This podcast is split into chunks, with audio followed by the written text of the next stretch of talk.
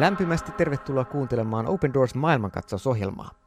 Tässä ohjelmassa keskitymme vainottujen kristittyjen tilanteeseen. Tiesitkö, että kristityt ovat maailman suurin vainottu ihmisryhmä, sillä noin kolmesataakuusikymmentä miljoonaa kristittyä kokee vakavaa vainoa eri puolilla maailmaa. Minä olen Miika Auvinen ja tänään studiossa kanssani on Open Doorsin Suomen toiminnan johtaja Johanna Kultalahti. Tervetuloa. Kiitos, mukava olla taas täällä. Kyllä, mukavaa, että pääsit, ja meillä on tänään hyvin ajankohtainen aihe, nimittäin monelle meille suomalaisille on varmasti osunut silmään Ukraina-uutisoinnin ohella viimeaikaiset tapahtumat Iranissa. Helsingin Sanomat juuri kahdeskymmenesviides yhdeksättä otsikossaan totesi, että Iranin mielenosoitukset jatkuva, jatkuivat viranomaisten uhkailusta huolimatta. Siellä on aika paljon ollut tämmöisiä mielenosoituksia, mutta mistä tällä kertaa on kyse? Kerrotaan vielä niille, joille ei heti jo nouse esiin kasvua tai henkilöä, että mitä Iranissa tapahtuu just nyt. No, tämä kaikki on saanut alkuunsa reilu kymmenen päivää siitä, että tämmöinen kaksikymmentäkaksivuotias nuori nainen nimeltä Mahsa Amini on ollut liikenteessä ulkona julkisella paikalla, ja hän on nyt ollut tällaisen paikallisen siveyspoliisin mukaan pukeutunut väärin äh, hiabiin, eli tällaiseen hiukset peittämään huiviin, ja hänet on sitten otettu siellä kiinni, pidätetty, ja itse asiassa hän on sitten jonkun aikaa tämän jälkeen niin kuollut. Ja vaikuttaa siltä, tietysti aivan tarkkaan ei tiedetä, mitä siinä välissä on tapahtunut, mutta että hän olisi saanut tällaisen pahoinpitelyn seurauksena niin päähän niin vakavan vamman, että, että hän olisi sitten kuollut. Ja, ja tämä tällainen siveyspoliisin mielivaltainen käytös on nyt niin kuin nostanut kansan, voisi sanoa, tällaiseen raivoon, että, että tämä on väärin. Ja toki tässä myös nämä naisten oikeudet, mitkä Iranissa on, on valitettavan huonolla tolalla, niin myös on noussut taas esille. Eli täällä varsinkin nyt naisia on sitten ollut osoittamassa mieltään tätä maan huivipakkoa ja, ja sitten tämän tällaisen siveyspoliisin ja ehkä muidenkin tällaisten tahojen niin mielivaltaista käytöstä kohtaan. Mm. Iran siis äh, on vuodesta tuhatyhdeksänsataaseitsemänkymmentäyhdeksän ollut shia-islamilainen valtio, jonka lainsäädäntöä sanelee tiukka islamin tulkinta, ja tosiaan kaksikymmentäkaksivuotias nuori nainen kuoli siitä syystä, että hän ei käyttänyt huivia oikealla tavalla. Tämä on vain yksi näistä tapauksista itse asiassa, joita on toistuvasti ollut Iranissa. Kiinnitin huomiota muutama vuosi sitten siihen, että Iranissa naiset teki tilastollisesti hyvin paljon itsemurhia johtuen siitä asemasta, mikä, mikä heillä on. Minkälainen Iranin ihmisoikeustilanne muuten on, ja, ja mitä se kertoo Iranista? No, eihän se valitettavasti kovin hyvä, hyvä ole, että ihan tämä tota, ihmisoikeusjärjestö Amnesty International vuosittain kokoaa raportteja, ja, ja Iran usein näissä on, on muun muassa sitten edustettuina. Ja tuota, kyllähän siellä ihmisiä usein kuulustellaan, syytetään valheellisesti, pidätetään, ihan kun he harjoittavat ihmisoikeutta, eli ilmaisevat mielipidettään, kokoontuvat. Sadat ihmiset arviolta on vankilassa perusteettomasti. Ja juuri tällaiset niin kuin erilaiset turvallisuusjoukot saattaa käyttää väkivaltaa ja toimii hyvin tälleen niin kuin mielivaltaisesti, voisi sanoa, ja muun muassa uskonnolliset vähemmistöt, kristityt mukaan lukina, on, on, on usein kohteena, kohtaavat syrjintää ja väkivaltaa. Ja niin kuin mainitsit, niin maan oikeastaan tällainen lainsäädäntökin mahdollistaa monilta osin sen, että, että esimerkiksi uskonnolliset vähemmistöt niin, niin joutuu tällaisen kaltoinkohtelun kohteeksi, että, että esimerkiksi islamista luopuminen, tällainen syntyperäinen iranilainen kun näin tekee, niin, niin hän on vaarassa esimerkiksi joutua vankilaan tai, tai jopa saada kohdalleen kuolemantuomio tämän vuoksi. Mm. Kristittyjen osa ei sekään todellakaan ole siis Iranissa helppo. Iran on yksi niitä maita, jossa vuosikausia kristittyjä on sorrettu ja sullottu äh, vankilaan ja joskus tuomittu myös kuolemaan. Open Doorsin tiedon mukaan näinäkin aikoina yli sataviisikymmentä iranilaista kristittyä on vangittu uskonsa tähden, ja säännöllisesti myös seurakuntien, maanalaisten seurakuntien, jotka Iranin lain mukaan ovat laittomia, näitä pastoreita vangitaan, kuulustellaan ja oikeudessa tuomitaan pitkiin noin viidestä kymmeneen vuoden vankeusrangaistuksiin. Niin onko Iranissa oikeus esimerkiksi kristityllä omistaa Raamattu tai, tai pitää hallussa kristillistä materiaalia.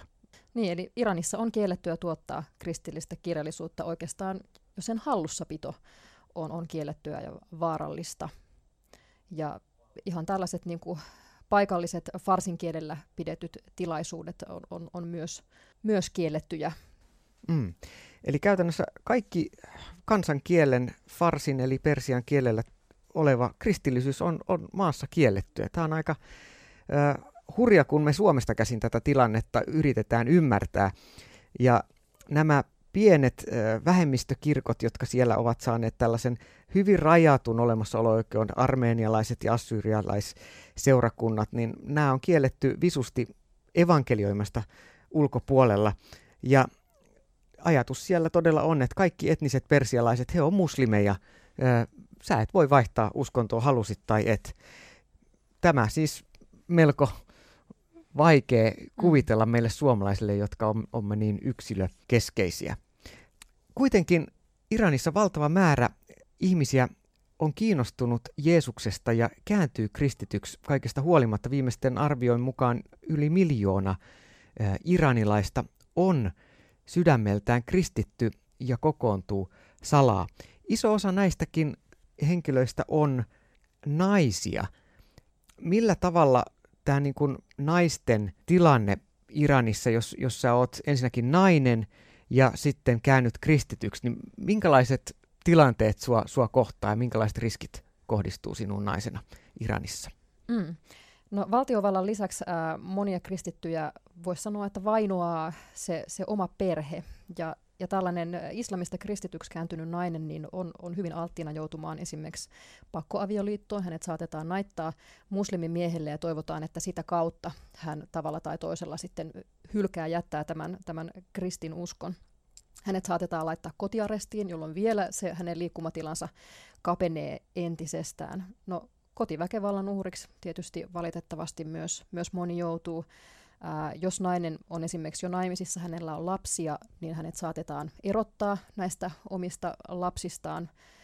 Monilla muilla tavoilla saatetaan syrjiä, kieltää tapaamasta muita kristittyjä, eli eristetään sitten myös ystävistä ja läheisistä. Mm. Eli käytännössä nainen on pitkälti miehen omaisuutta, naisen liikkuminen vapaasti, sitä rajoitetaan, naisen mahdollisuus kohdata ystäviä tai, tai kokoontua kristittynä yhteen on rajoitettu. Millä tavalla sitten seurakunta voi kasvaa Iranissa? Millä tavalla evankeliumi tavoittaa iranilaisia? No, monet tietysti muslimitaustaiset varsinkin pitää sen oman uskonsa salassa, mutta kokoontuu sitten tällaisissa salaisissa kotikirkoissa, eli seurakunnat kokoontuvat jonkun olohuoneessa tai keittiössä ja, ja sitten siellä, siellä rukoilevat ja sitä uskoaan voivat yhdessä harjoittaa. Mutta tämäkin on, on vaarallista, että näihin kotiseurakuntiin ja kirkkoihin tehdään säännöllisesti ratsioita, niitä tarkkaillaan ja, ja siinä täytyy myös toimia hyvin varovaisesti, jos, jos ylipäänsä haluaa kokoontua. Open Doorsin nettisivuilta osoitteessa opendoors piste fi kautta Iran, samoin kuin sitten YouTubesta, youtube piste com kautta Open Doors Finland. Sieltä voi katsoa Iraniin liittyviä videoita, joissa kerrotaan koskettavasti niistä iranilaisista kristityistä, jotka ovat joutuneet jättämään maan. Muun muassa Saghar-niminen nainen, jonka kotona kokoontui kristillinen seurakunta salaa, mutta joka jossain kohtaa joutui Iranin tiedustelupoliisin rynnäkön kohteeksi ja nämä kristityt sieltä pidätettiin. Ensin kuitenkin niin, että miehet ja naiset erotettiin toisistaan ja naisille juuri edellytettiin puettavan päälle tämä hijab eli huntu. No, Iranissa on kuitenkin hyvin äh, verrattain korkeasti kouluttautunut väestö ja moni nuori aikuinen Iranissa ihan jo tällaisista maallisista perusteista käsin on, on saanut tarpeekseen tästä islamilaisesta hallinnosta, joka näkyy nyt näissä viimeaikaisissa mielenilmauksissa.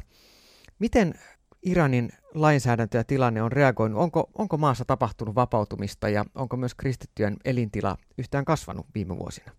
No, valitettavasti ei, vaan tilanne oikeastaan on kiristynyt vaan entisestään. Ja tammikuussa kaksituhattakaksikymmentäyksi ää, tilanne oikeastaan vielä entisestäänkin vaikeutui, eli maan rikoslakiin kirjattiin tällainen viiden vuoden vankeusrangaistus, mikäli henkilö loukkaa ää, Iranin kansallisuutta tai islamia etenkin tai sitten ottaa osaa tällaiseen niin kuin islamista poikkeavaan tai sen jollakin lailla kiistävään opetukseen.